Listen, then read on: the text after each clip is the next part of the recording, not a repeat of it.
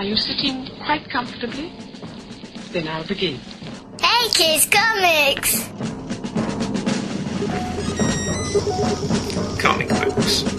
An art form early alive. We can rebuild them. We have the technology. With digital downloads and bookstore penetration, which sounds a bit rude, we can make them better than they were before. Better, stronger,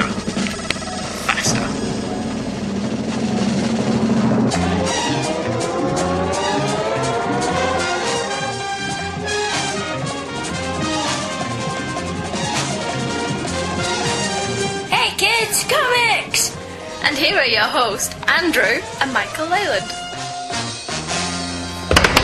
Hello, everybody, Hello, everyone. and welcome back to the show. Our show. This show. We have nothing to say other than it is better to burn out than to fade away. And then we'll have a bit where we march down and get medals. For ending our show. for ending our own show. Yeah. For committing show suicide. Shows aren't supposed to reach the natural conclusion, dude. It would be a, it would be a first. What is the natural conclusion to a podcast? It depends what that podcast's goal is. Yeah, if the goal is to cover every single issue of a specific comic book and Then you get would- to the end of that goal, Yeah. then that would be the end of your podcast. The mighty Sean Engel. Hi, Sean! Of just one of the guys is nearing the end of his stated goal. Hmm. So then his show will end, and he will have achieved it, and the, the thing will exist as a, a, a perfect body of work. See, we never had a stated goal, did we? If we did, we lost it a long Yeah. time ago. Yeah, we never said this is your your mission to to do stuff, and at the end of that stuff, we'll stop doing stuff Yeah. and stuff. Stuff, yo. Fat stacks, yo. Anyway, yeah, so it ends when it ends, but it will end spectacularly. We will not burn out. Yeah, Uh. yeah, we will burn out. oh, oh, oh, and I've not even been drinking. Lovely listener. Uh, should we do an email? okay. Just one. Yeah, we're only going to do one tonight. We don't want to confuse you too much. We don't want to confuse me at all, quite frankly. Gene Hendricks emailed in. Hi, Gene. With um, an email entitled Legacy Heroes. Greetings to you comic aficionados from across the pond. It's a pretty big pond. Yeah, yeah. You don't have any ducks on it, do you? It's not the kind of pond that you go to, to to feed bread to the ducks. You're not supposed to feed bread to ducks. I know, it can... Does it make them blow up? Yes. That's what I read on Wikipedia, so it must be true. okay. No, if there's- you feed them specific bread, they go pop. Yeah. there's, there's, there's sea pirates that feed the sea ducks. And do the sea pirates have a sea Atlantis? The, the, no, they don't. That's stupid. Oh, Atlantis is a myth. don't say that! The Atlanteans will obviously consider that derogatory to their species. Oh, okay. okay. You will be considered a hater of Atlanteans. And you don't want that. No. Because they'll pick at you, They'll, and they'll, they'll- they'll throw fish from yeah, the they'll throw fish at you and you'll smell. Which isn't that bad because we don't live in the coast, so I guess. I'm They would have to throw very, very big fish a very, very great distance, They would. wouldn't they? But then they wouldn't be a myth anymore. But then they'd smack you in the face, though, like the dancers in Monty Python. yes. anyway, should we look at Gene's email, which has probably nothing to do with, with fish slapping? I'm sure I've said it before, but I am a huge fan of Legacy Heroes, says Gene. Kyle Rayner was one of those characters for which I was in on the ground floor. It was very interesting watching grow as a hero and deal with his personal slash secret identity issues along the way. As for the not so Fantastic Four, I like that it was obviously meant not to be serious. I happen to be a fan of the Dan Ketch Ghost Rider included here, and yes, he always was that pompous. Part of the Ghost Rider arc, at least in the beginning of the series, was that he was the spirit of vengeance, but he didn't know what he might be beyond that. The character goes from purposely two dimensional to something more layered. Impulse, on the other hand, was one of the characters I just found annoying. He was always without fail the hyperactive pre-teen. It wasn't until he became Kid Flash that the character became interesting. To me, anyway. The Wally West Flash, of course, was one of my favourites. Again, watching a hero grow and mature into the role that he has inherited from another, all the time trying to live up to that example. From Gene. Good. We like. We glad you liked the Legacy Heroes episode. I just thought that would be fun. There was no rhyme or reason to that one. I knew that they weren't going to be crap, Okay. At least not crap on a level that other things were crap. Yeah. That we talked about. Gene hosts the Hammer podcast available on Two True Freak on Two True Freaks. Who True Freaks is a completely different show. But I'm on it, so it must be good. Chris and Cindy Franklin have emailed in. New kids in town. I'm pretty convinced once again Cindy had no part in this. What if they were all written by her? That would be really cool. Or Chris reads it out loud. And Cindy types it up for him yeah. correcting his spelling and grammar. Yes. Excellent. How can you spell wrongly if you're. If you dictate Yeah, yeah. I don't know. If you're really bad at spelling, you can spell wrong when you speak. Hello, Leylands. Hello, Christopher. Kyle Rayner. I like him. I like the character, but I hated how he became Green Lantern. This was not a temporary stunt, but a status quo change now you two go off and debate. It was a status quo change. We have no debate there. DC had no intention of Hal coming back, ever. I'm thoroughly convinced of that. Had Hal died a hero's death, I'd have taken Kyle with open arms, but making Hal go nuts just for the sake of the story was pure rubbish. Not Ron Marz' fault, as he was directed to do this by editor Kevin Dooley. Outgoing Green Lantern writer Gerard Jones had his original previously approved scripts for issues 48 through 50 thrown out, and was asked to cooperate with this drastic change. He chose to walk instead. I think that's one reason I took to Green Lantern Rebirth so much. It righted a very old wrong. Imagine a writer coming in and wiping away sins past from Spidey history. I wasn't even buying GL regularly, but this affair was the first time I'd felt like a comic company violated their unwritten contract with their fans and woefully mangled the characters we'd supported for years. And yes, Alex, the girl in the refrigerator, the poster child for misogyny in comics. Despite all the websites, articles, and fan rage spewed at this gruesome development, mainstream comics are more gratuitously violent than ever. But now it's equal opportunity violence, so that's okay. The FF run by Simonson was one of the few times I actively picked up the bunk monthly. The new FF was a fun storyline, and Art Adams' art is always a delight. Let's not dare call him a McFarlane clone. That was at you, that. You called him a McFarlane clone, you did. Okay. Despite, and he was really clever about it, in Right. that he went back in time and did it before McFarlane did. That's always the best way I find to rip somebody off, to do it before them. Oh, yeah, okay. I think that's clever. Okay. Yeah, okay. What was he up to? Adams is a fine artist, continues Chris, with a distinct style, not a mediocre artist who uses style as a crutch to cover up lack of talent. Ghost Rider was huge at this time. My teenage self was eating up his book and all his guest appearances. I can't explain it now. Much like my teen fascination with McFarlane, it just appealed to me at the time. Go figure. Did you guys catch the somewhat subtle Kid Flash logo on the cover of Impulse's first appearance? I think everyone assumed he'd take the Kid Flash name, but Bart wasn't having it. I don't think we did catch that, did we? No. No. It was another brilliant move on Waid's part to have the two cousins really dislike one another. It's a shame Wieringo didn't stay on The Flash. Heck, he barely got to introduce Bart. Unlike some other titles I enjoyed at the time, but can barely see why now, Waid's Flash is still one of my favourite runs, particularly this era. Before he started repeating some of these themes over and over, I totally agree with Andy that Wieringo's style was the anti-image, clean, cartoony, energetic, and positive. He is definitely missed. Looking forward to next week's episode. You guys should have a field day with bad costume choices from Chris. What did we do after that one? Oh yeah, it was the what's his name one, wasn't it? It was Sue with a boob window and a Yeah. midriff and about Superman dressed as Brian Boitano and Yes. what would Brian Boitano do if he was here today? I'm, I'm sure sure he'd kick an ass or two, cause that's what Brian Boitano would do. Brian Boitano was in the Alps fighting grizzly bears. he uses mystical bio breath and save the millions. Uh. but what would Superman do? He would dress as Brian Boitano! Yeah.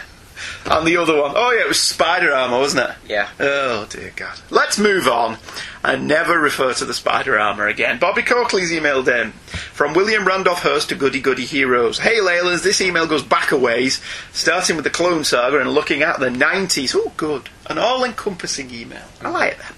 Number one, J. Jonah Jameson's dislike of Spider Man's a mystery to me since it started before Spider Man really became a crime fighter.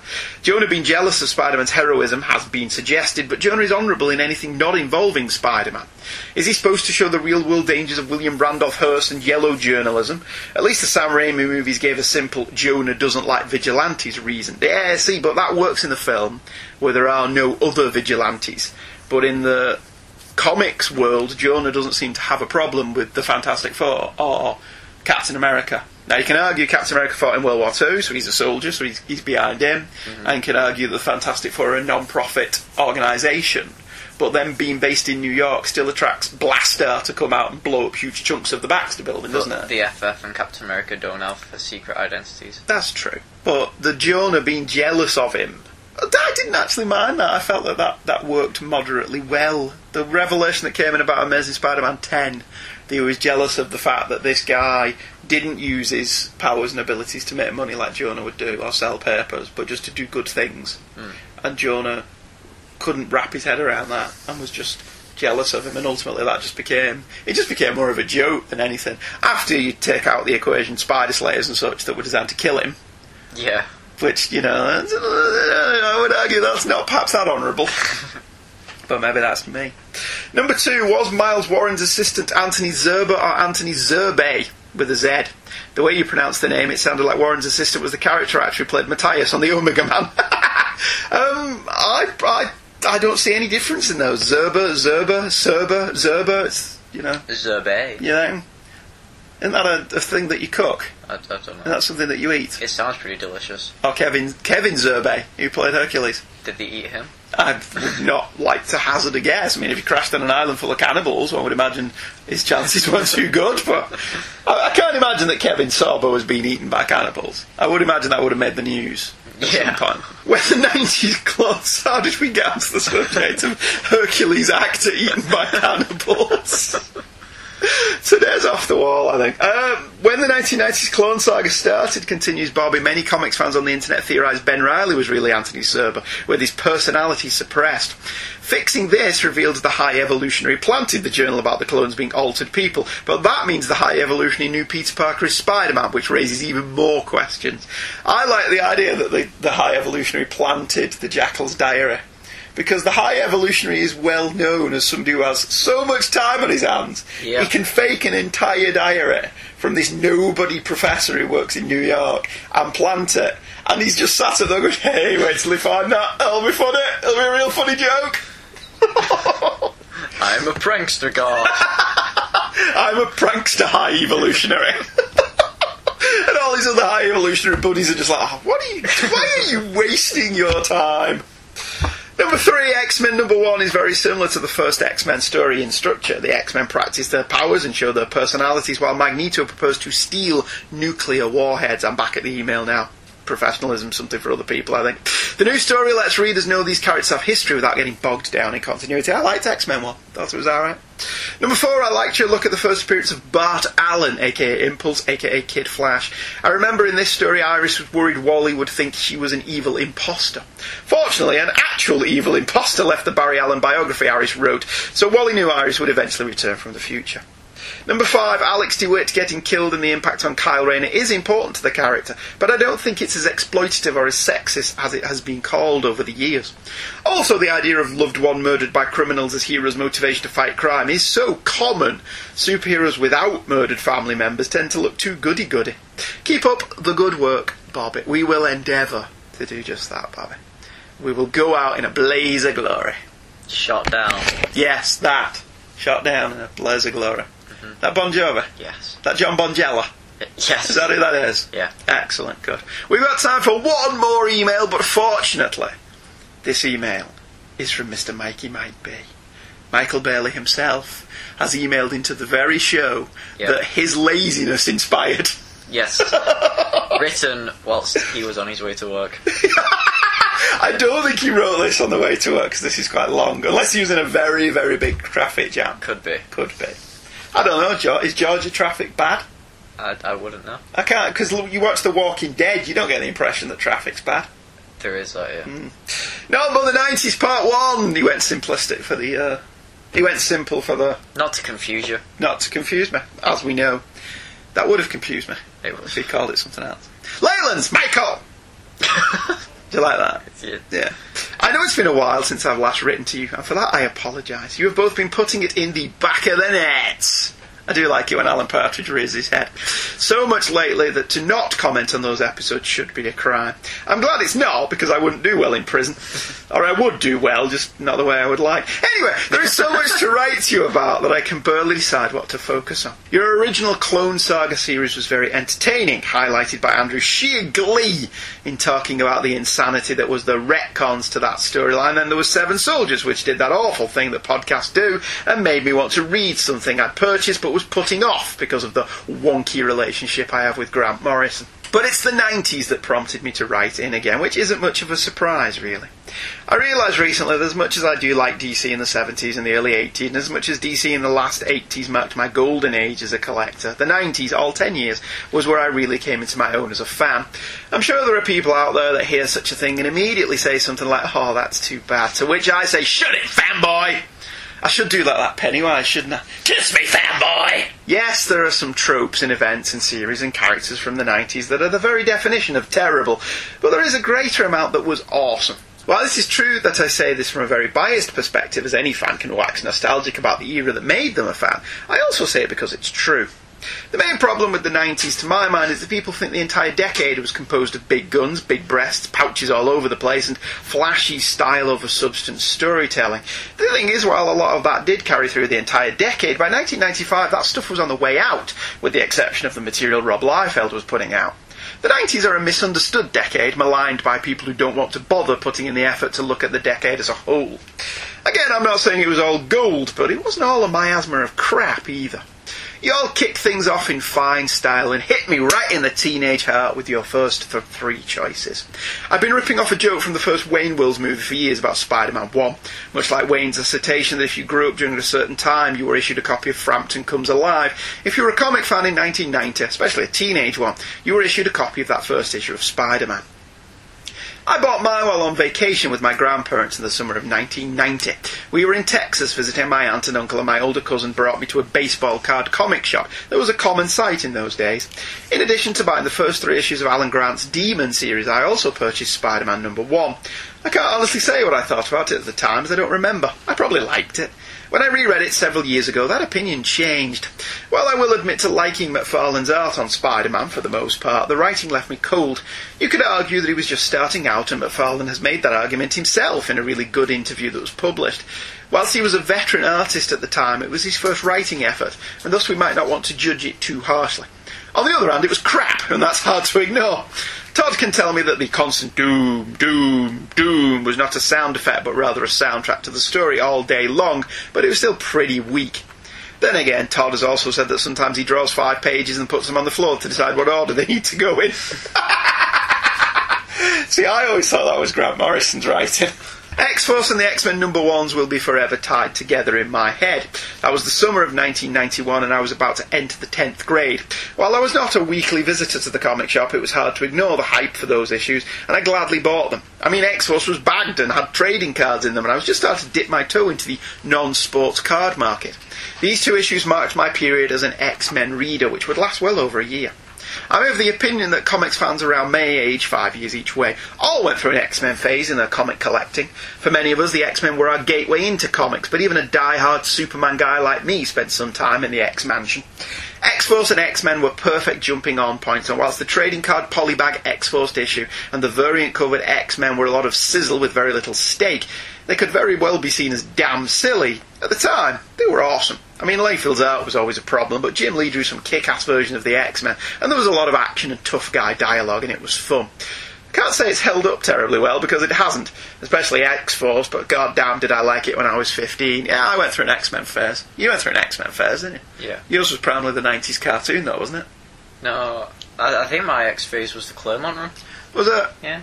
So you backdated your X Men phase. little pocket books. See, mine was the Claremont Byrne stuff that I was reading in conjunction with Paul Smith John Jr. But the thing, the weird thing with X Men is when we dropped it, we've never been back, have we? No. I think I've tried once or tried once or twice, once or twice. we tried, what was it, the Messiah Yeah, we tried the Messiah Complex, and we both thought that was unintelligible gibberish. And then we did Avengers versus X Men, it had changed completely. but Avengers versus X Men worked in and of itself without you actually having to know who the X Men were, It was more of an Avengers and story, Joss. Whedon's X Men as well. Well, Joss Whedon's X Men is an epilogue to Grant Morrison's X Men. Right. See, so I never read Grant Morrison. So you've read Grant Morrison's as well. Yes. So okay. But other than that, we never went back. No. Fun fact: the Domino in the first issue of X Force continues. Mike is not actually Domino. Down the line, she will be revealed to be a woman impersonating Domino, and the real Domino shows up. If I had a complaint about the episode, it would be your choice of Wannabe as the closing song. Yes, that's very 90s, but it's the latter half of the decade. It didn't feel right with the books you chose. Right Here, Right Now by Jesus Jones or Losing My Religion by R.E.M. felt more contemporary with those books. If you notice the quotes around the word complaint, you will hopefully realise that I'm not actually complaining.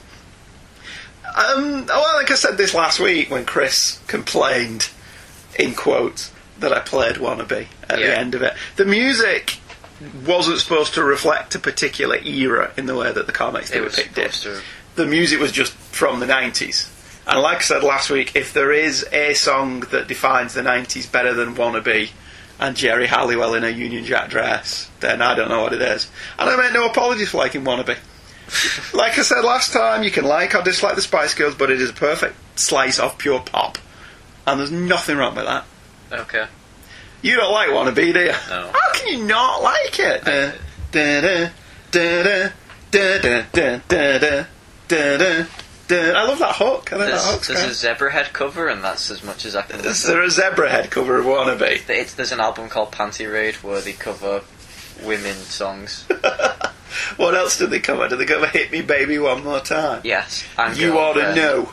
Did they cover Girlfriend by Avril Lavigne? Yeah. Hey, hey, hey, hey, I could be your girlfriend. That's actually my favourite song on the track, Is it? on the album even. Even? Is it, is it better than the Avril Lavigne one? It is. What is- uh, Why do I keep calling it Avril Lavigne? I, I don't know. Should she not be Avril? I'm now going out with the guy from um, Nickelback. She has been. No, they're divorced now. Is she divorced from him now? Are they getting a divorce? As yeah? well as being divorced from Sum 41 bloke? That was 10 years ago, dude. How can it be 10 years ago? She's clearly still only 23. anyway, uh, Mike wraps up with Love the show, Mikey might be. Thanks for giving me the credit for the term nothing but the 90s. I have few regrets in podcasting, but one of them is not following up on that idea. Glad you guys are doing this. Well, as long as you don't charge us, Yes. we are happy uh, to take your title and do something with it. I'm not saying we did anything good with it, but we did something with it, and that, that's something. It's better than nothing. It is. Unless what you did was really bad, you should have just left it. Yeah, yeah. I'll let them be the judge of that. Okay. You never know, do you? Anyway, I will call it a day though with the Emither for tonight. And uh, we'll be right back after this commercial break for a show of some description. Probably Pop Culture Affidavit. Because that's now on twotruefreaks.com and it's great. I like Pop Culture Affidavit. And um, we'll be right back with Ed Brubaker and Steve Epting's Velvet. Two true freaks just got a little more random.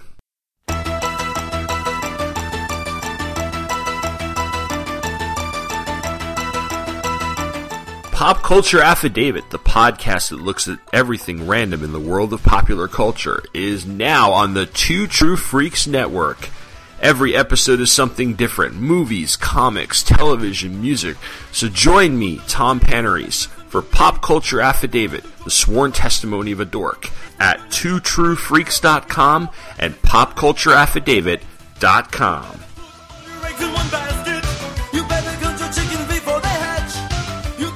Velvet started life with a simple premise, which, let's be honest, most good material does. What if, mused writer Ed Brubaker, Miss Moneypenny was framed for James Bond's murder? Velvet, as with the best titles, has two meanings. For one, it's the name of the central protagonist of the series, Velvet Templeton. A 40 something secretary with a far murkier background than one would think a lowly secretary, even one for MI6, would have. For another, velvet is a soft, silky material normally associated with nobility. The idea came to Brubaker back when he was working on Captain America for Marvel. Always a fan of the 50s and 60s era spy novels, he noticed that all those spies, whether British intelligence or Russian Secret Service, were men. What were the women up to? Brubaker's research led him to an episode of the 70s British TV show The Sandbaggers, where the head of MI6 was looking for a new secretary, and it dawned on Brubaker that the secretary, the head of one of the biggest spy organisations in the world, would have to be just as knowledgeable about what was happening as he was, yet she would be viewed primarily to the world at large as a simple secretary. His research led him to stories primarily about Russian and British female spies, really Americans, who were part of actions under the Official Secrets Act and as such were unable to tell their side of the story. These women, however, who were code breakers in World War II, were simply expected to go back to being boring housewives at the end of the war, despite being integral to the war effort. He even found stories of a female British spy who was tasked with seducing a friend of FDR into influencing the USA to get involved in World War II. Armed with this knowledge, plus a lifetime of pulp reading and an uncle that was in the CIA and a father who was naval intelligence, Brubaker originally conceived of Velvet as a TV show. The show, he decided, needed to be set in the Cold War of the 1970s. Velvet, now working as a secretary, would be in her early 40s, and no one would know of her past except a very few high-up officials in MI6. As pitched, it went well, but Brubaker was suddenly sideswiped when executives suddenly wanted Velvet de-aged by about 20 years and changed to a new recruit being handled by a handsome, slightly older agent. Brubaker was doubly shocked to learn that these edicts came not from the men in the industry, but from the female executives themselves who were 40 something and had succeeded in their chosen profession. Brubaker pointed out that that show had been done and was called Alias and promptly walked away from the deal. I'd still like to see this TV show with Lena Headey in the title role. Somebody else suggested Claudia Black, but I saw Lena Headey. Ah, I don't know. Claudia Black's from Farscape. Okay. Lena Headey's in Game of Thrones. Okay. That doesn't help you, does it? Slightly. The She's first in- one, yeah. She's in 300. Oh. She's in the Judge yeah. Dredd movie. Okay. Lena Headey. I think she'd make a good Velvet Templeton. For five years, the project remained on the back burner as Brubaker did more reading. After his successful tenure on Captain America was up, he decided to pitch Velvet as a comic to Image, who had become the home for daring, innovative, and exciting creator owned concepts in recent years. He knew the look of the comic would be old pulp covers of the paperback novels of the 70s or spy movies of the 60s, and as such, he tapped Steve Epting as his collaborator. With the story refined and the creative team in place, Velvet Number 1 was released on October 23rd, 2013, with the opening arc running for five issues. The cover for issue 1 is simply superb. Velvet Templeton stands in a medium close up, a streak of grey in her hair, with a Luger pistol in her hand. The logo, Velvet, is across the middle, and underneath there are handsome men with Walther PPKs, glamorous women, explosions, cars leaping through the air, a sniper sight, a balding, bearded man, and exotic locales, all spelling out that this is a spy espionage tale of 60s, 70s vintage. In the tradition of Robert McGinnis's old Bond movie posters, it's a glorious cover of a kind that they really don't make anymore, and one of Steve Epting's best pieces of work. What did you think of it? I like it. It is great, I wouldn't say it hits the goal of being like pulpy covers. Why not? Why do you not think that? Because she's the- very 60s Bond, though. Yeah, but the Fury Max covers, yeah, bob on. I like them. They're they're good Cold War comic-y type covers. I think this is more 70s pulp paperbacks. This is more Mack Bolan, Yeah. the Executioner, and um, Remo Williams, the Destroyer. It's more in that kind of vibe. Looking at the guys, the that one, the one at the bottom looks like a very young Robert Lansing. So I don't know whether he used him as reference. And the bearded guy, he reminds me of someone as well. He reminds me of someone from Captain America. He doesn't. No, he reminds me of someone. What was his name?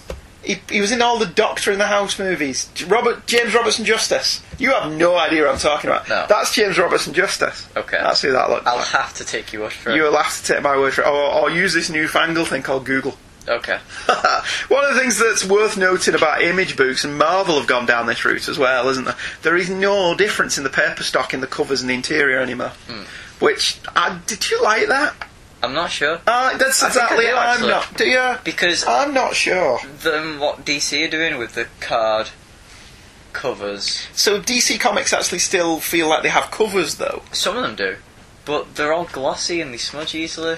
See these? do you not think these crinkle easier? I don't. I, I I like them like this, but as evidented with issue one, they rip easily. Yes, yes. My issue one's ripped for some reason. Maybe the cat got hold of it. She's done that before, hasn't she? With this issue, Yeah, she massacred an issue of Spider-Man once, didn't she? The mm-hmm. cat wrestled with it. To be fair, your mum replaced it for me.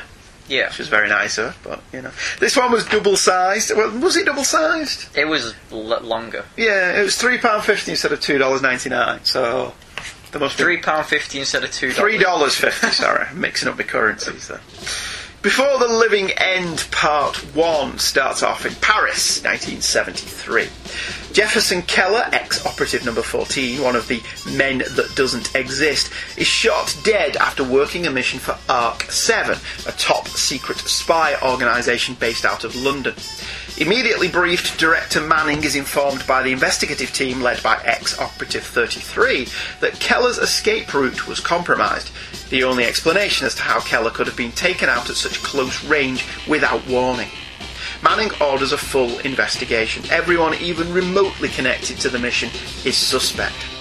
Manning's secretary, Velvet Templeton, keeps a close eye on the case files, supplying Manning with the information he needs, but it's clear to Templeton that the internal investigation run by an agent called Roberts is getting nowhere. The secretarial pool is awash with running mascara as they mourn Keller, a notorious flirt. Even Templeton enjoyed his advances more than once, and as she goes over page after page of files and reports, she starts to notice discrepancies such as a missing day. However, she puts these on the back burner when Manning announces that the external investigation run by Colt has allegedly unearthed the assassin. An old agent, Frank Lancaster, was found in Paris on a fake passport. His bank accounts have been cleaned out, shoveled to a Swiss account, and he disappeared an hour after the shooting. Roberts is dispatched to locate him, but Templeton refuses to believe Lancaster did this. Templeton admired Lancaster when he was the top agent, but he'd committed the cardinal sin, not dying in the field. Pensioned off, Templeton had seen better men than Lancaster turn, but she still couldn't accept that he'd gone rogue. Searching a number of safe houses only she and Lancaster knew about, Templeton finds him, dead. At that moment, Roberts arrives and Templeton realises Lancaster isn't the only one being framed. Roberts dismisses her as a mere secretary and refuses to listen to her pleas. He doesn't know who she is or was. He has no clue what's happening when Templeton destroys his team in seconds and leaps out of a five-story window. It was good, this.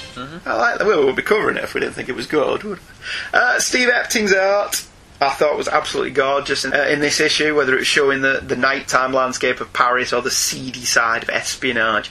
It's gorgeous. Epting's very unusual style here in that it's it's very photo referenced, but unlike a lot of photo referenced artists, it's not stiff or boring. If I have a complaint, it's that Velvet Templeton looks quite a bit older on the cover than in the actual issue. Yeah, But that's a minor niggle. I wouldn't have put it at quarter. I, I, I think Epting's art is really stiff though, Do you? like really stiff. Why? He's to me, he's very similar to John Cassaday. John Cassaday. He's very, very good. He's very, very stiff. See, now that's that's weird because I think John Cassaday's technically very proficient, but oh so very boring. Yeah. and I don't find Epting's boring. I don't find it that stiff. It does. I will give you. It reads like one of those old photo novels yeah. rather than a comic book. I think, and I had this with him as an artist on Captain America as well. Yeah. He's very, very dull, very, very boring, and very, very stiff, but it really suits Captain America in this. It's, it's a story where you want art that's really dull, stiff, and dark. See, I think he suits this more than Captain America. I mean, I've only read his Captain America run once, and I keep meaning to dig it all out and reread it again. Yeah. Because after Winter Soldier came out, I did reread the Winter Soldier for the first ten issues. Yeah. of Captain America, and I loved them. But I agree with what you're saying about Epting in Captain America. The fight scenes are a little bit. There's there's no dyna- dynamism to them. Yeah, Yeah. that word makes sense. You know what I mean? I'm tired. You know what I mean? Yeah, yeah. yeah. They are very. They're not dynamic. Yeah, they're not dynamic. Thank you very much. It worked in this Yeah. because it's one of the, the, the fight scenes that happen in this are very quick, and therefore the quick photo shots work very well. I thought. I love I love this. I think Epting's work in this is really really good. No, I like it, but I think it's because it suits it. Yeah, whilst acknowledging that what you're saying is valid, Hmm. It now that you say that, it does remind me of John Cassaday, and like that's that's why it's interesting that you've said that because I don't actually like John Cassaday, do I? No. I, I can appreciate Cassaday's work, Cassaday's work, that it's technically brilliant, Hmm. but I find it just very very boring. I'm really not looking forward to him being on the new Star Wars comic. Really? It is like, yeah, the, the, all the characters will look like the actors, And his ships will look great. and his ships will look fantastic. But I'm not entirely convinced of his sequential storytelling will be any more interesting than it was in Planetary. Hmm. I mean, it didn't hinder Planetary because Planetary was so well written. yeah. But I still thought it was pretty boring to look at. I know I'm in the minority there, lovely listener. I know that most people think John Cassaday is the bee's knees. No, I think he's really stiff, but I really like him. Alright, no, that's, that's fair enough. I do like how, with this being James Bond-esque, of course, there's an Aston Martin. Yeah, oh, I, I love that, that his car is an Aston Martin. This entire opening plays with audience expectations of what we know from spy and espionage fiction, Oh, yeah. it? It's, it's the pre-credit sequence to a James Bond movie in which a cool super spy in a tux and driving an Aston Martin completes a super secret mission with ruthless efficiency. However, just before we go to the opening credit sequence by Maurice Binder that has lots of naked women in it, Bond gets shot in the face and killed. So essentially, it's the opening to From Russia with Love. Yeah, essentially. Yeah. Where Bond gets killed, doesn't he? But we find out it's somebody in a mask. Yeah. And it's not actually James Bond. And his death seems actually quite brutal because it's a shotgun to the face. Yeah, yeah. So there's not a lot of his face left by the end of it. But then you got a two page spread that in the movies would have been the opening credits. Yeah.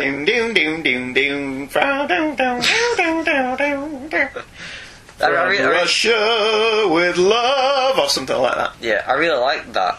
The two page opening credit splash. Yeah, she does look about 40 though. That's what I mean to you. On the cover and on that two-page spread, which is just, it's just a shot of Velvet in black and white, it's gorgeously drawn. Velvet in black and white pointing a gun. It's very Bond. Um, the the gun barrel sequence at the beginning of the Bond films, isn't it? That's what it's evoking. Yeah. And she looks forty. She looks her age. She looks very good, but she looks like she's forty years old. Hmm. And then when you turn the page and she's in bed, she looks a good ten years younger than that. Yeah. So there's a little bit of a mind. And now, this isn't a Glenn Fabry situation where Glenn Fabry's drawing the covers and Steve Dillon's drawing the interior, so there's a discrepancy between what Tulip looks like Yeah. in Preacher. It's the same guy. Hmm. So it seems a little bit strange that he should draw her as looking a little bit younger in the actual comic. But yeah, the opening is brilliant. It's very Bond, very 60s Bond. It's written to be a TV show as well. And that as well. I mean, I don't know how much of this he's reworked for the comics medium. He, he, he can't have just slapped the TV scripts into comics because that wouldn't work. Hmm. He must have rewritten it to do that. But yeah, that was obviously the opening credit sequence or pre-credit sequence, hmm. and it's playing with the idea that you know all the iconography of the James Bond films, the tux, the Aston Martin, the the nighttime loca- exotic location, which is Paris. He's at a party, so everyone's swaggering and well dressed, and the landscape shots is the Eiffel Tower and and all of that. So it's playing with the idea that the audience knows what all of this is. And then we get a Jag on the next page. Yes, she does, doesn't she? Yeah, Velvet drives a Jag because it was the early 70s. It's a Jag X12 XKE convertible. Clever, good that. Yeah. she's very Emma Peel as well, then, I think is worth noting. Yeah, I kind of got that. An Avengers vibe Yeah. from it, like Diana Rigg in 1968. Uh, Brubaker also employs the same kind of hard boiled narration of the detective novels, using the comics technique of telling a completely different but complementary story to the artwork, and it works. Hmm. It fits really, really well. It makes sure you're paying attention to the art and the dialogue. Despite it being an espionage spy tale, Velvet is engaged in some manner of detective work as she tries to piece together the specifics of Keller's murder, and it follows that kind of genre in more traditional ways as well. Velvet is a loner with a murky past. She has a code that may or may not be legal, but certainly is moral. She'll not give up on a case, nor will she bend her principles, which is very detective noir. There are hints of corruption in the organisation she works for, and Brubaker is mixing these hard boiled fiction elements in with the super spy genre we're familiar with of suave secret agents, exotic locations, glamorous men and women in equally glamorous clothing, and of course a bottle of chilled 45 Rothschild which he has later on. Brubaker may be more interested in the seedier side of being a spy, the John Le Carre spy fiction. But this is pure James Bond with a twist. The narration is used to fill in backstory and add character. We learn Velvet was more than just a secretary once and that she has no problem taking advantage of the perks of the job, such as an office fling. with uh, with a smooth spy, and it's pointed out she's had a relationship with both Keller and Frank Lancaster. So she was quite happy to, to take advantage of the, the perks of the job. We also learn ARC 7 is one of those organisations that doesn't exist. And even the intel community isn't aware of them. They were set up on the back of the Allied espionage group in World War II, and the funding is extensive but is hidden completely. And every operation is a black op. None of that is in the dialogue. That's all in Velvet Templeton's narration. It's a good way of getting all that plot exposition out of the way, isn't it? Yeah.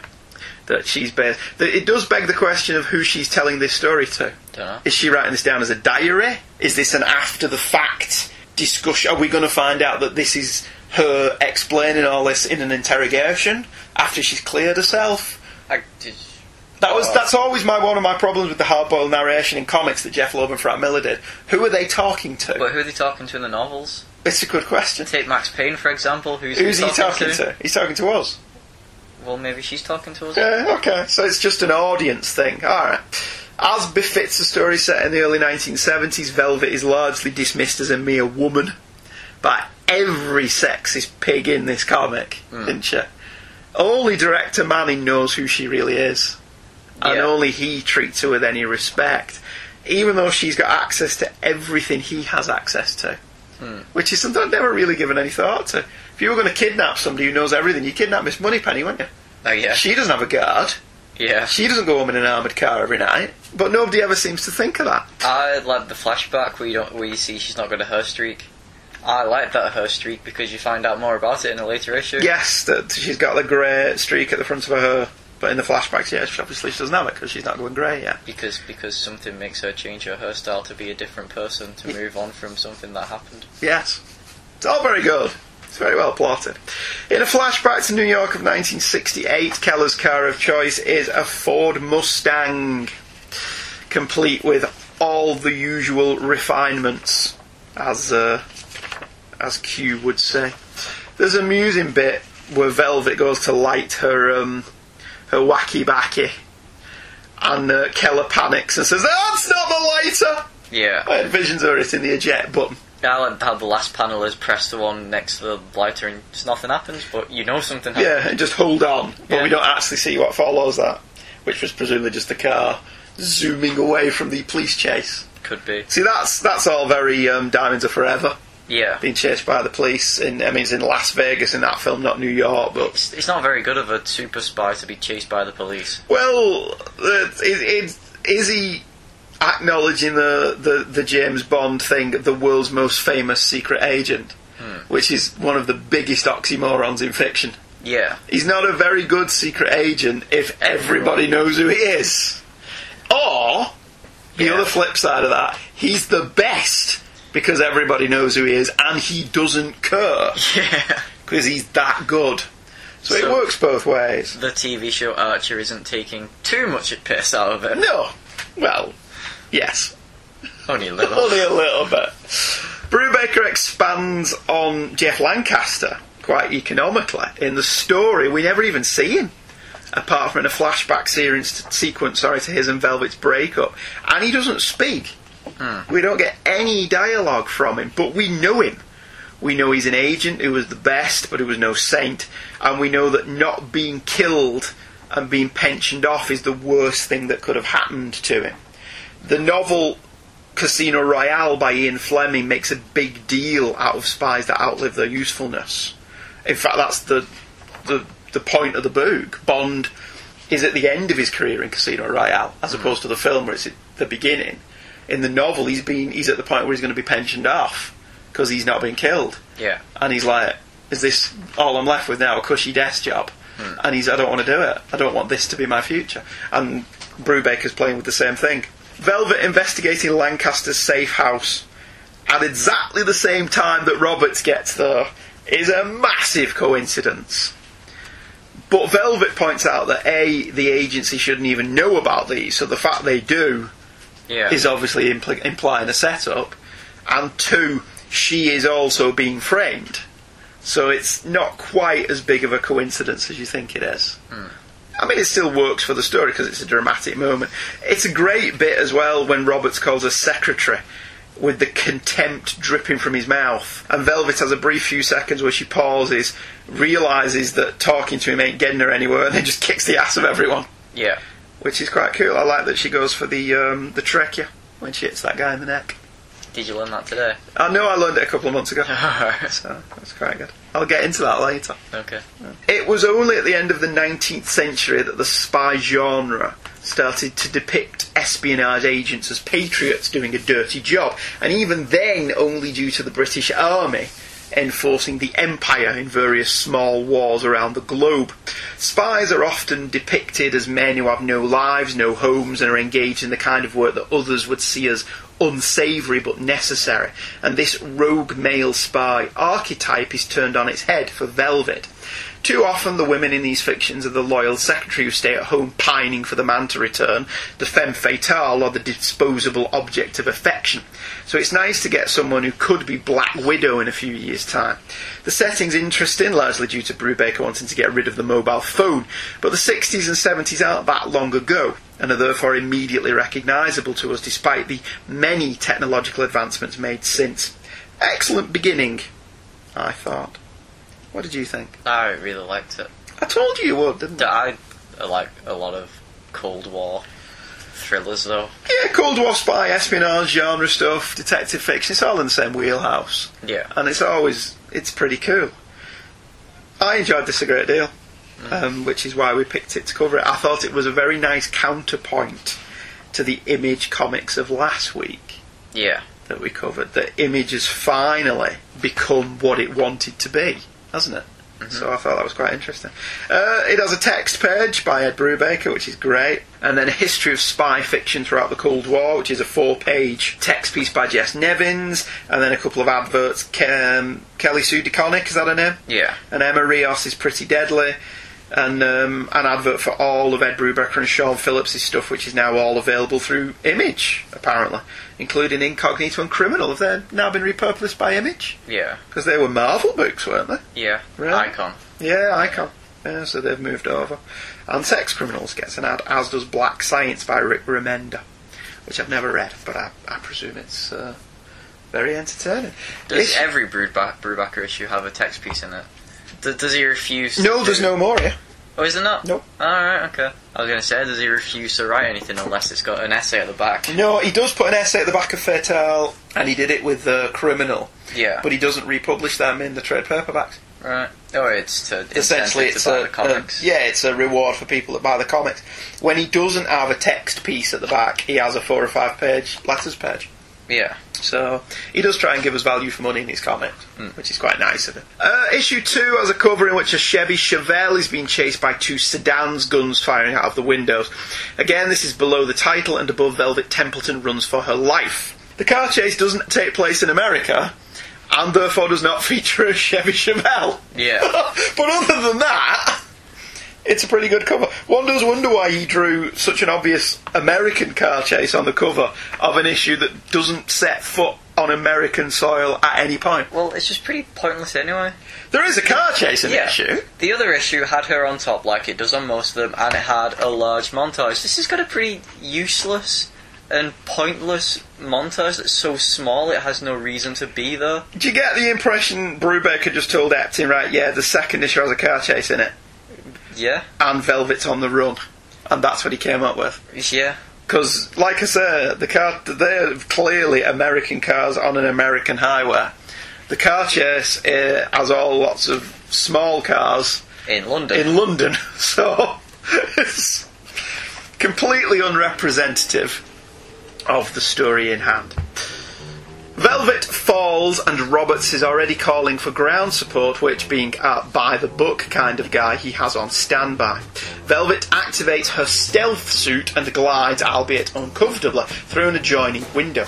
She flees with Roberts' men in hot pursuit.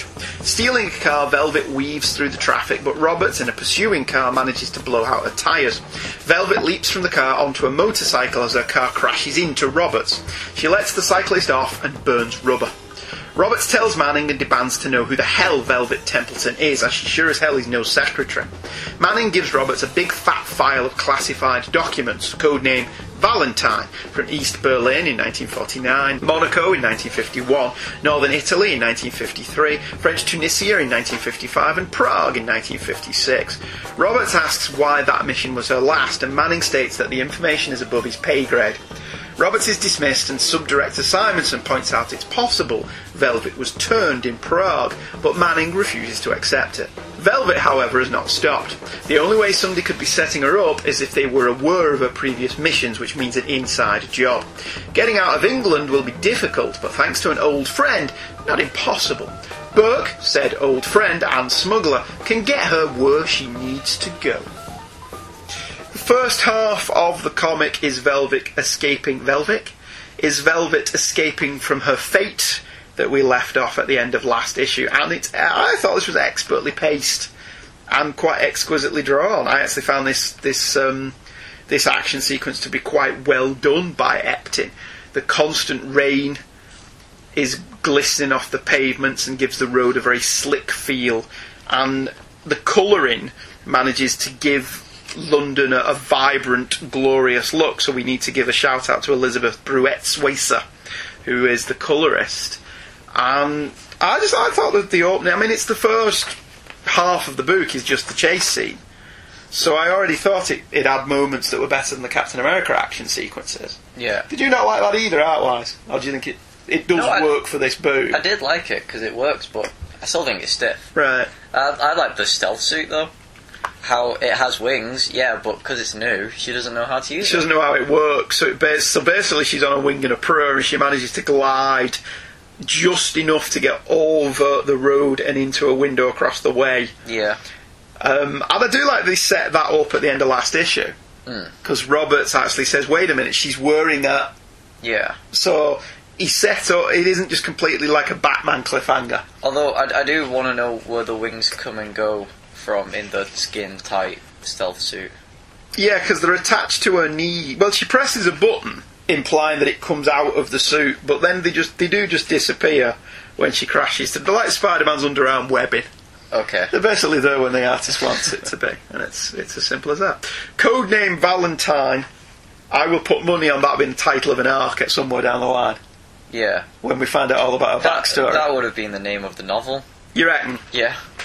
The novel that this would have been, Yes. or maybe that would have been the name of the TV show? Because arguably that's a better title than Velvet. Yeah. I think. I think Codename Valentine's actually a pretty cool title. Suits the genre more. It does. You're absolutely right. It does. Manning backs Velvet. Simonson doesn't. It's clear Manning isn't behind this unless Brubaker's going for a double bluff. Hmm. And he even blames Roberts for being so gung ho with the guns and not taking a more stealthy approach. So I'm hoping it's not him. Yeah. I think that'd be a little bit obvious for it to be M, hmm. wouldn't it? It'd be like the first Mission Impossible movie, where the bad guy is Jim Phelps, and on the one hand you're like, yeah, okay, it's a neat twist, but the fact that you watched the series for ten years and it was Jim Phelps every week, you're like, he wouldn't betray IMF. Yeah. I mean, I know he's played by Jon Voight now, who you know would betray them, but I didn't buy it, so I do hope that it isn't M. I think it. Uh, I think it was M. You think it's M? Yeah. You think it's Manning? Yeah. Do you think it's a coincidence that his surname is Manning? Yeah. Playing off Skyfall's line. I always thought M was just a, a title. I didn't know it stood for. And then she cuts him off. Yeah. So, do you think it's a coincidence that his name's Manning? Probably. Because in not. Skyfall, the guy who replaces Judi Dench, his surname begins with an M. Yeah. So that kind of telegraphs what's going to happen if you're paying attention to the movie. But, you know. Uh, the two page splash where we catch up on Velvet's past, I thought was great. Yeah. we basically just get Roberts leafing through the books, and we get a title and a country and a year, and then a shot of Velvet doing spy stuff. Particularly fond of the one where she's careening off a cliff in a car, firing guns at us. I Yeah. want to know how she got out of that one. She probably had a stealth suit on. Probably. that that bit did remind me of Fury Max. Yeah, I like that because I thought he could have wasted. This could have been an extended flashback, Yeah. and he gets rid of it in the space of what two pages. You could do uh, story arcs on them. Yeah, spin-offs. at some point, I would imagine he's going to fill in all these. Yeah. and that's where I reckon that art will be called Codename Valentine. Is my thinking. Uh, Burke lives in a boat, which is anchored offshore, which means Velvet has to swim to him. I liked Burke. Yeah. I liked him a great deal. I thought he was very funny. Reading this second issue, there's a very burn notice vibe. That of an honourable spy loyal to their respective countries being forced out by unknowns. Velvet does have a lot of Michael Weston in her, plus a dab of Sydney Bristow and even a little bit of Miss Moneypenny as re envisioned in Skyfall, but she's pretty much unique in this time frame. Something I'm sure also played a part in making this a period piece, not just wanting to not have mobile phones which was his reason that he gave in the text piece at the end.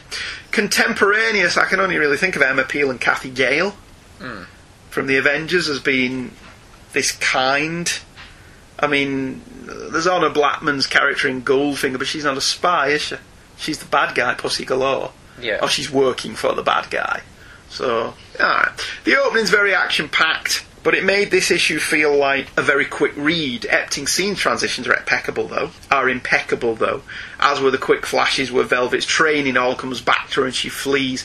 There's a large carrot draped in front of the reader as Brubaker expertly doles out the information slowly on Velvet and what Manning and Simonson knew. See the problem when you cover something like this, I say, what do you think of that one? And as each individual issue, you just kind of, yeah, it was good, yeah, it was good. It was only really Yeah. when you read the whole thing, innit?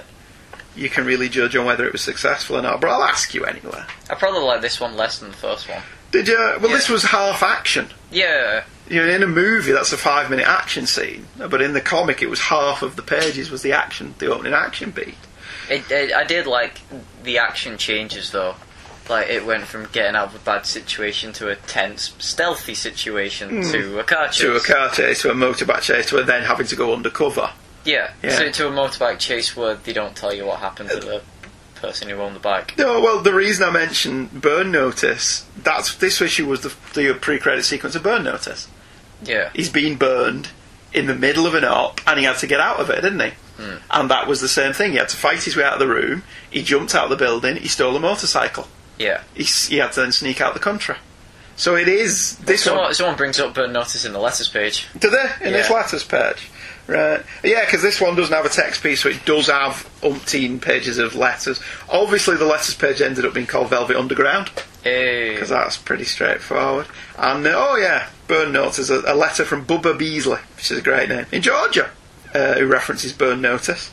Brubaker doesn't say if he's ever watched Burn Notice. Probably did. I presume so, given that he seems to watch everything of that ilk. The adverts are all pretty much the same, aren't they? Yeah. Brubaker stuff and Kelly Sue DeConnick. Is he going out with Kelly Sue DeConnick? No, Matt Fraction is. Is he? Yes. Right, okay.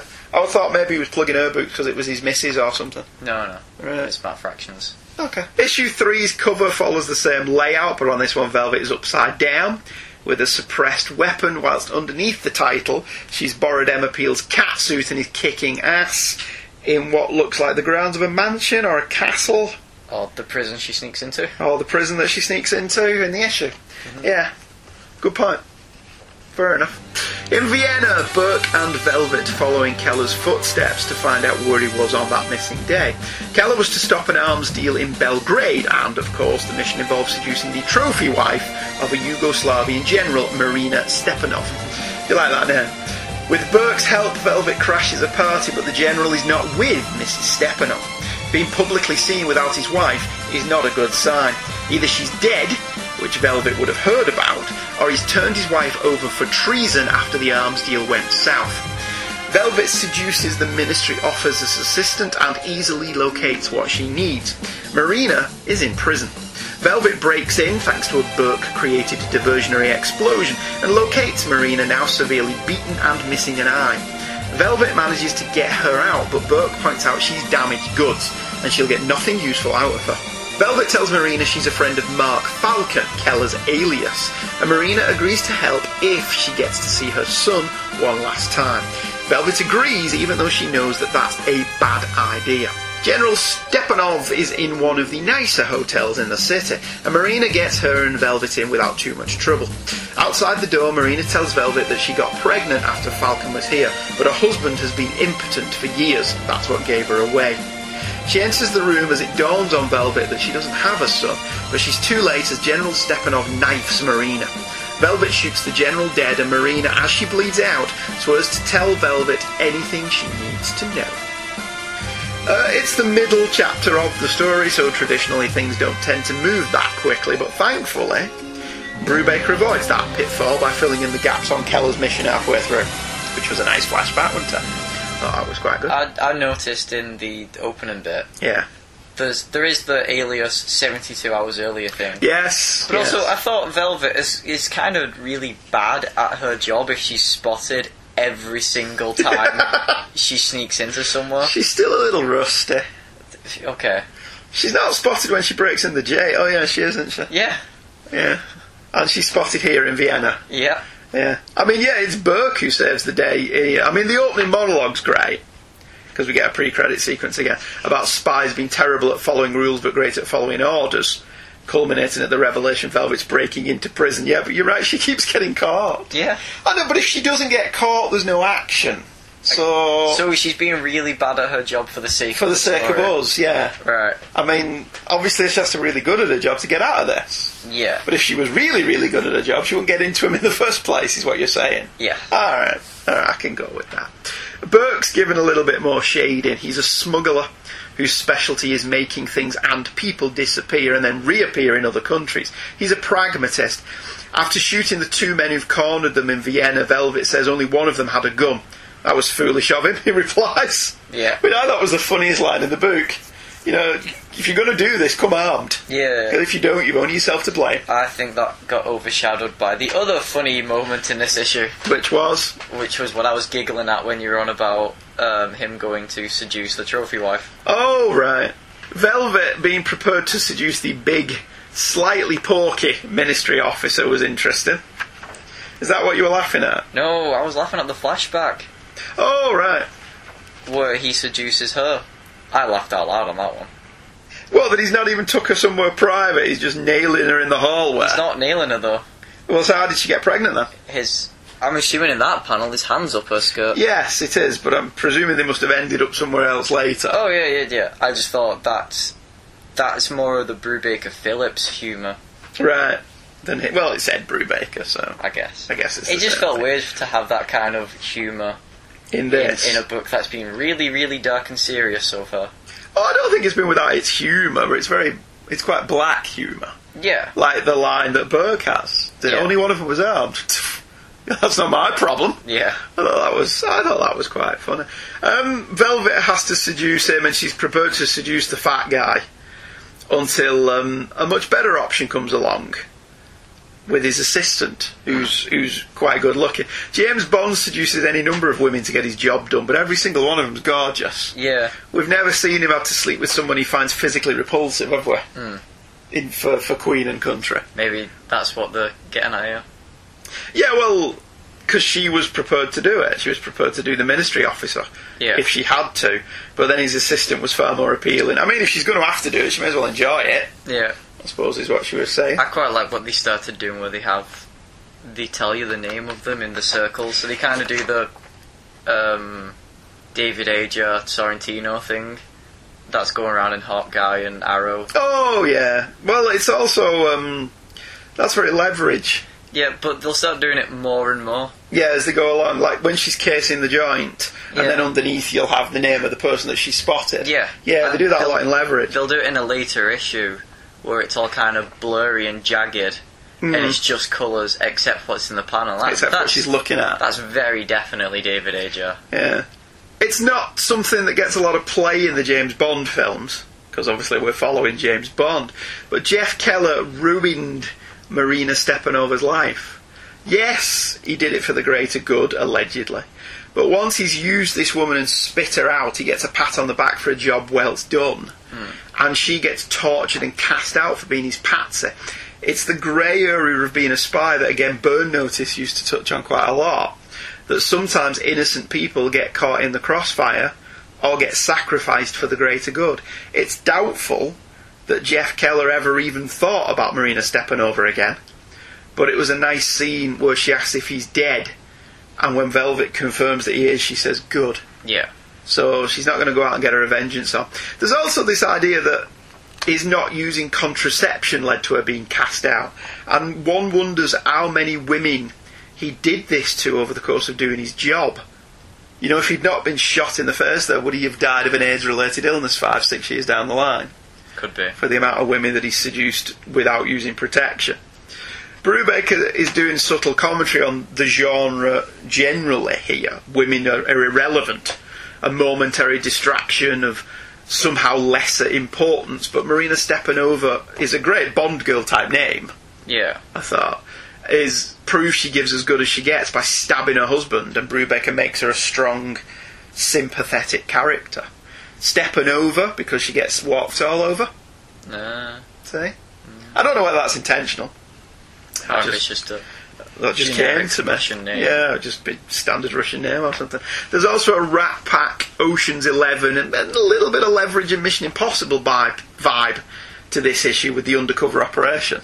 Yeah. isn't it? And it's all got to be done to a schedule, and the scamming, and the impossible missions, and subtitles, and the plans that have to be altered at the last minute because somebody doesn't go where they're supposed to go. And I mean, none of these are bad influences, and it all works and gels together quite well. As per Mad Men, everybody smokes and everybody drinks Yes. all the time. Well, it was the times, wasn't it? Smoking was good for you. Yeah, smoking. Doctors uh, advertised smoking, didn't they? Mm-hmm. Because it was after a bad day in surgery. there's nothing I like better than relaxing with a smoke. Smoking during surgery. Well, like the doctor in Battlestar Galactica used to do that, didn't he? Yeah. Smoke during surgery. The new one. Velvet also offers no opinion either way on Keller's actions. Keller was doing his job. If the flashbacks in the last issue are to be believed, she's done exactly the same thing. And we see it reinforced in this issue. Do we think she thought about the ministry officer's assistant again after she got what she wanted? Hmm. I don't think she did.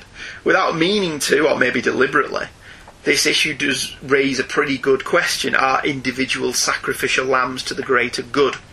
And Burke is shaping up to be my favourite supporting character so far. He's very blunt. Yeah. I like that. I like that in a man. It's very funny.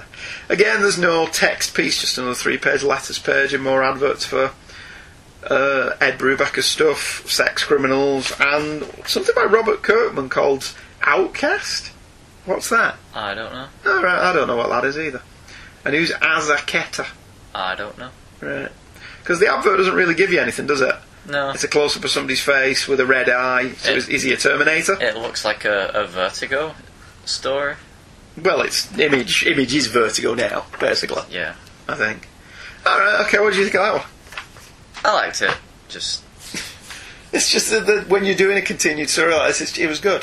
It Yeah. was good. Yeah. Each one was good. Yeah. There's nothing intrinsically wrong with any of them. the first and the last ones were my favourite. Really? Yes. All right. Okay. We'll discuss that when we get there.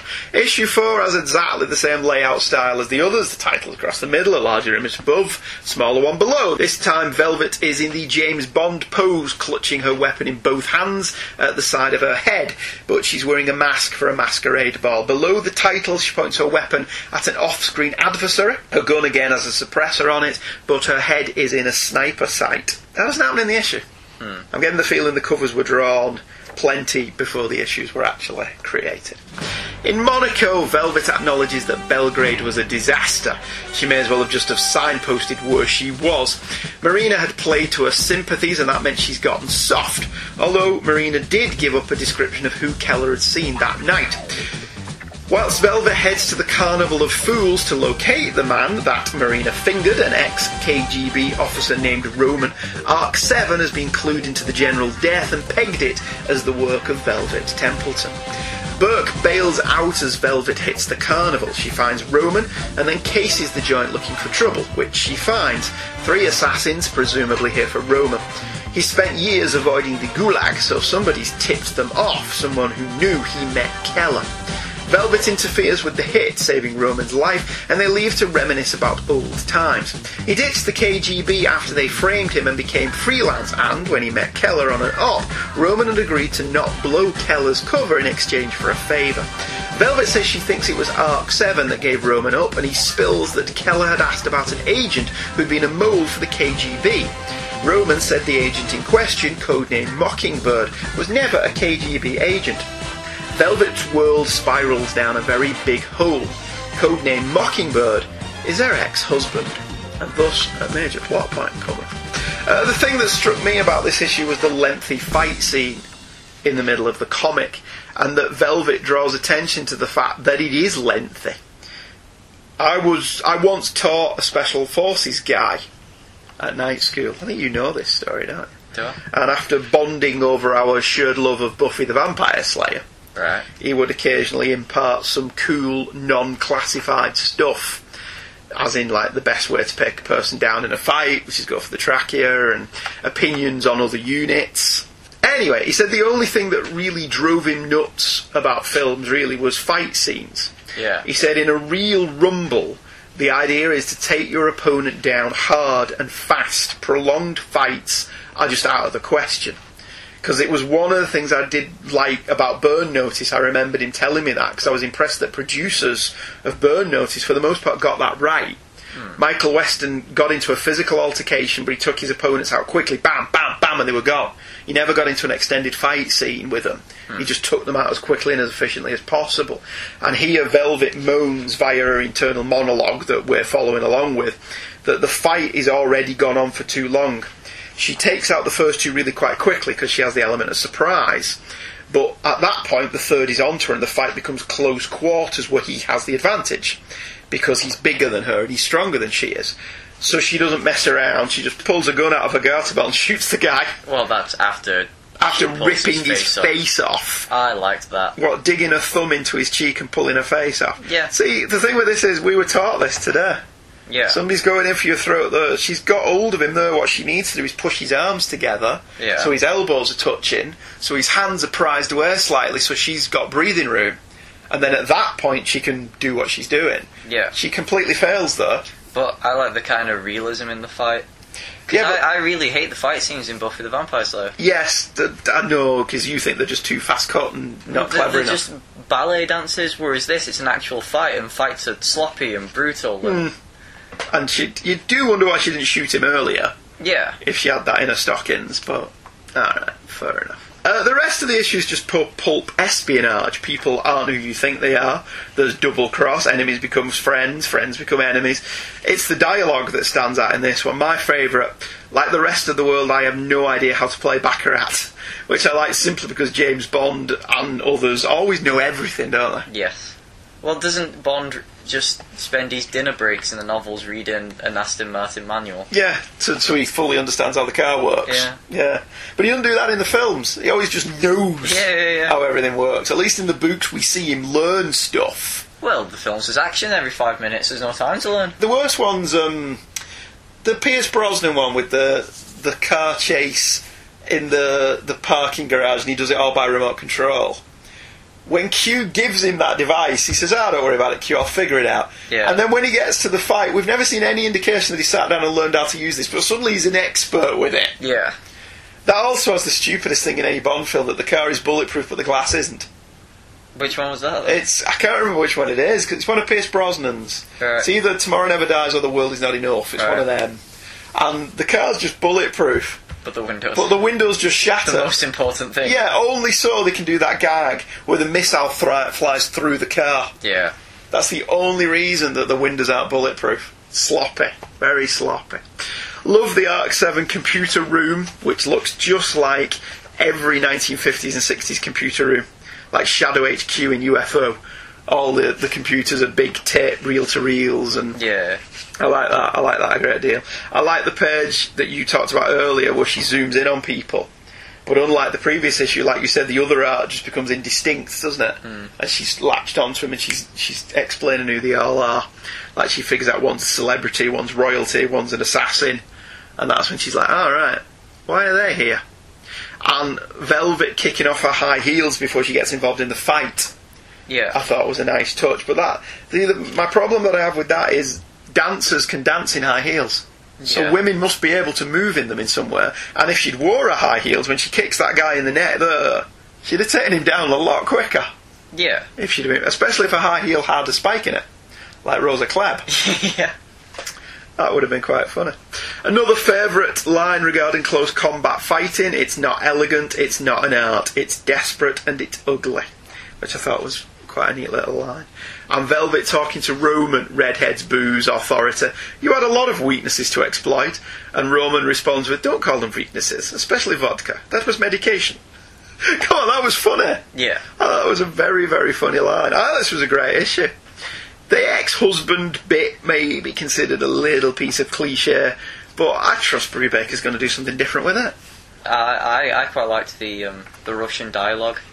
How you It's just it, in italics. you know it? No, no, no, no. The All right. Russian dialogue. You know it's Russian dialogue because the words are backwards. Oh right, yeah, he, he transposes some of the letters, doesn't he? Yeah. Right, yeah, I liked that as well. I, I know he's doing them all in italics.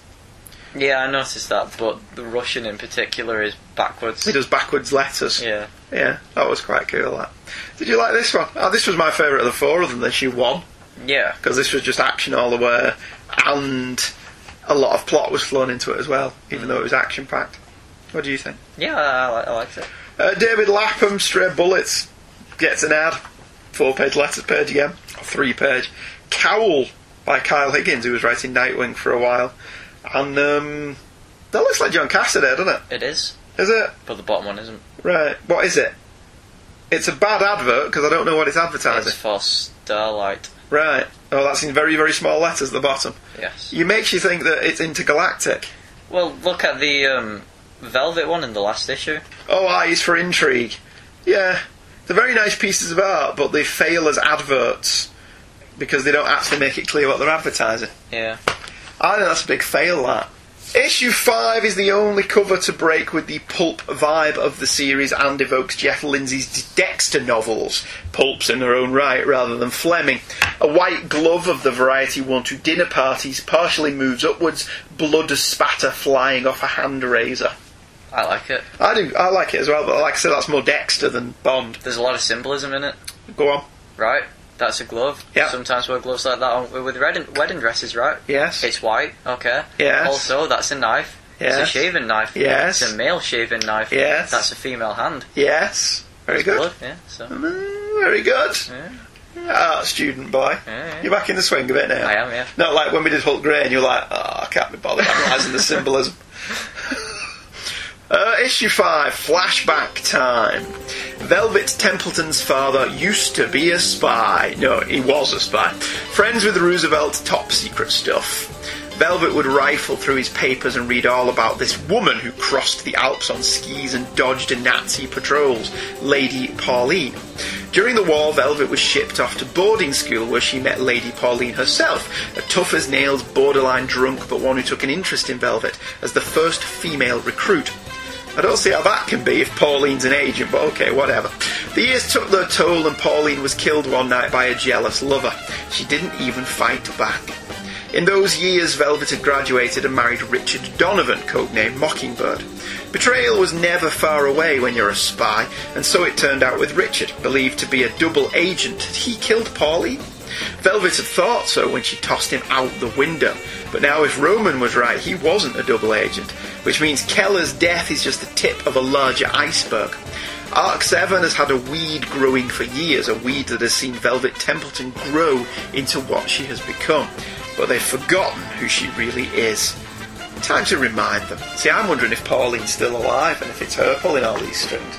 Okay. Uh, I did. Like, I have to be honest. Uh, after the excellent build-up from the previous four issues, I, I was actually let down by this one. Not by the story in and of itself. Yeah. I just didn't think this was the right place for a who she is and how she came to be origin story, especially when it's quite an unremarkable one. I mean, I appreciate that Brubaker has written an issue that in and of itself is tense and well done, and Epting's art is as good as ever. But Velvet's origin basically boils down to she's a spy because she thinks it's worthwhile, but primarily because it's cool. I mean, I appreciate also that he's not going for a, a whole death in the family vengeance vibe. Mm. I thought that was quite interesting. And there are seeds being planted here for later with Richard and Lady Pauline, but Velvet's beginnings are rather unremarkable. You know, I appreciate there's no tragic backstory, that's quite novel nowadays, but went to boarding school, studied to be a spy, is really good at it, isn't quite up though with watching his parents killed before his eyes. Vows to dress as a bat for the rest of his career, is it? Hmm. You know, I suspect we'll learn more about her father as we go along as well, but I wanted more of the main plot. And this felt like an interlude just as things were starting to get really good. I did like that both she and her husband thought the other one was a double agent. Yeah. I thought that was quite good. Well, I really liked this issue. I liked it, I just don't think it was placed well. Hmm, Go on. See, if you're reading this in trade, this is the last issue, that's my problem with it. isn't it? I think it's placed well, but only if those. Or only if you're reading it monthly. Yeah, this isn't a good issue for. For as a wrap up to that story. But if there was more of it, then yeah, it's, it's a good place to have it. The um, the conversation at the end of the last issue sent her into flashback. Yeah. So if this was the middle or the penultimate, yeah, okay, fine. But because it's the end, Yeah, but this is the last chapter of the opening story arc. yeah, and as such, I think it's a bit of a, a disappointment. Hmm. It's like they should have maybe they should have wrapped it up with issue four, with her just meeting Roman, and Yeah. not led into a cliffhanger, and this had been the start of the next trade. I think Yeah. that may have worked better. I mean, you're still being a bit gypped by the fact that the story doesn't end. Yeah. Well, this story could be going for 30, 40 issues. Yeah. We may be 20, 25, 30 issues down the line before we kill who find out who killed Jeff Keller. could be Captain America all over again. It could be. But I I really liked this issue. Yeah, in and of in and of itself, it's a good issue. Although, you do not think her origin's a bit unremarkable? No, Do you know? Do you like that it's unremarkable? yeah, it's, she's training, but I like her naive ideals about the woman who taught her. How she had so many faults and problems, but because she idolised her, She didn't see him. she ignores them to this day. Yeah, and I like the the marriage and how the spies they don't they're married and they may feel like they love each other but they don't trust each other no, and that leads to the downfall where they both think the other is a, a double agent yeah. So you've made me like it more. yeah no, that's that's not fair. I didn't not like it, but like says, if you're reading this in trade paperback, this is the last chapter, and I think this is a disappointing chapter to end a trade paperback on. yeah is my thinking. Maybe, like I said, they should have switched them round. But, you know, none of this takes away from the fact that Velvet is, for my money, one of Image's best books. And at the moment, that's a hotly contested title. Saga may get all of the plaudits, but Brubaker, along with Epting and Sean Phillips over on Fatale, have been creating noir drenched stories of moral ambiguity for a while now. And I think this is the, the finest work to date. yeah I really do think it's great. I know Brubaker's a fan of the Carpet Baggers, which was a BBC show from um, the Sandbaggers, sorry, not the Carpet Baggers, from the, the 70s. But I get a Callan vibe from Velvet. While she operates in the, the hyper glamorous world of James Bond, there's still a touch of the seedier side of spying as typified by Edward Woodward in that show. And for all its elegance, Velvet isn't afraid of showing the cost of being a spy. Do you like that? hmm I like the the cover for the graphic novel It, that's the cover for the next issue. is it Yeah, that's the cover for next month. Secret Oh. Lives of Dead Men is chapter one of the next story. Right, right, right. As of this recording, I've only got issue six. Right They haven't really. It doesn't seem to be keeping a monthly schedule, which irritates me slightly. The first five issues are available in one of Image's cheap trade paperbacks, as Yeah. in less than ten dollars. oh they're doing that for all Yeah, I don't know if they're doing that for all of them, but they're certainly doing it to get you interested in the opening arc. Well worth checking out, I think, if you like spies and espionage. Did you enjoy that? I did Good. I'm always glad when you enjoy something. Seems like such a chore to get you to read something you don't like. To be honest, I'm not sure if I would have liked it as much if it w- didn't have the Cold War espionage backdrop.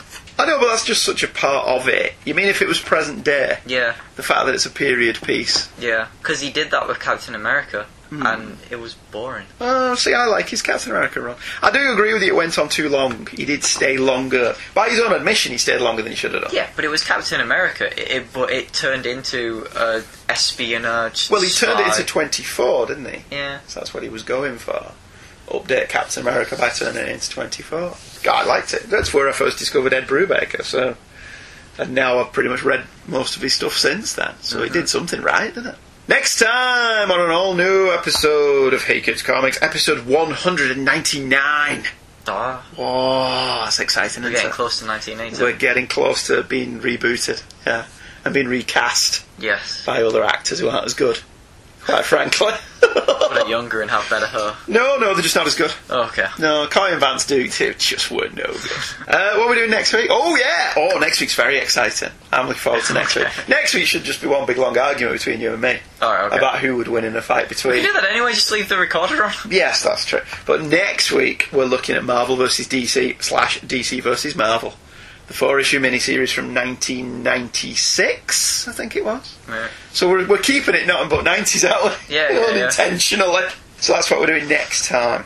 Very briefly, we'll look at the amalgam stuff as well, but very, very, very briefly. we don't want the episode to be two hours long again. Uh, we hope you will join us for that. Thank you, everybody who emails in, either regularly or not regularly. We appreciate your feedback and we always love receiving it. We'll see you next week for episode 199. Goodbye.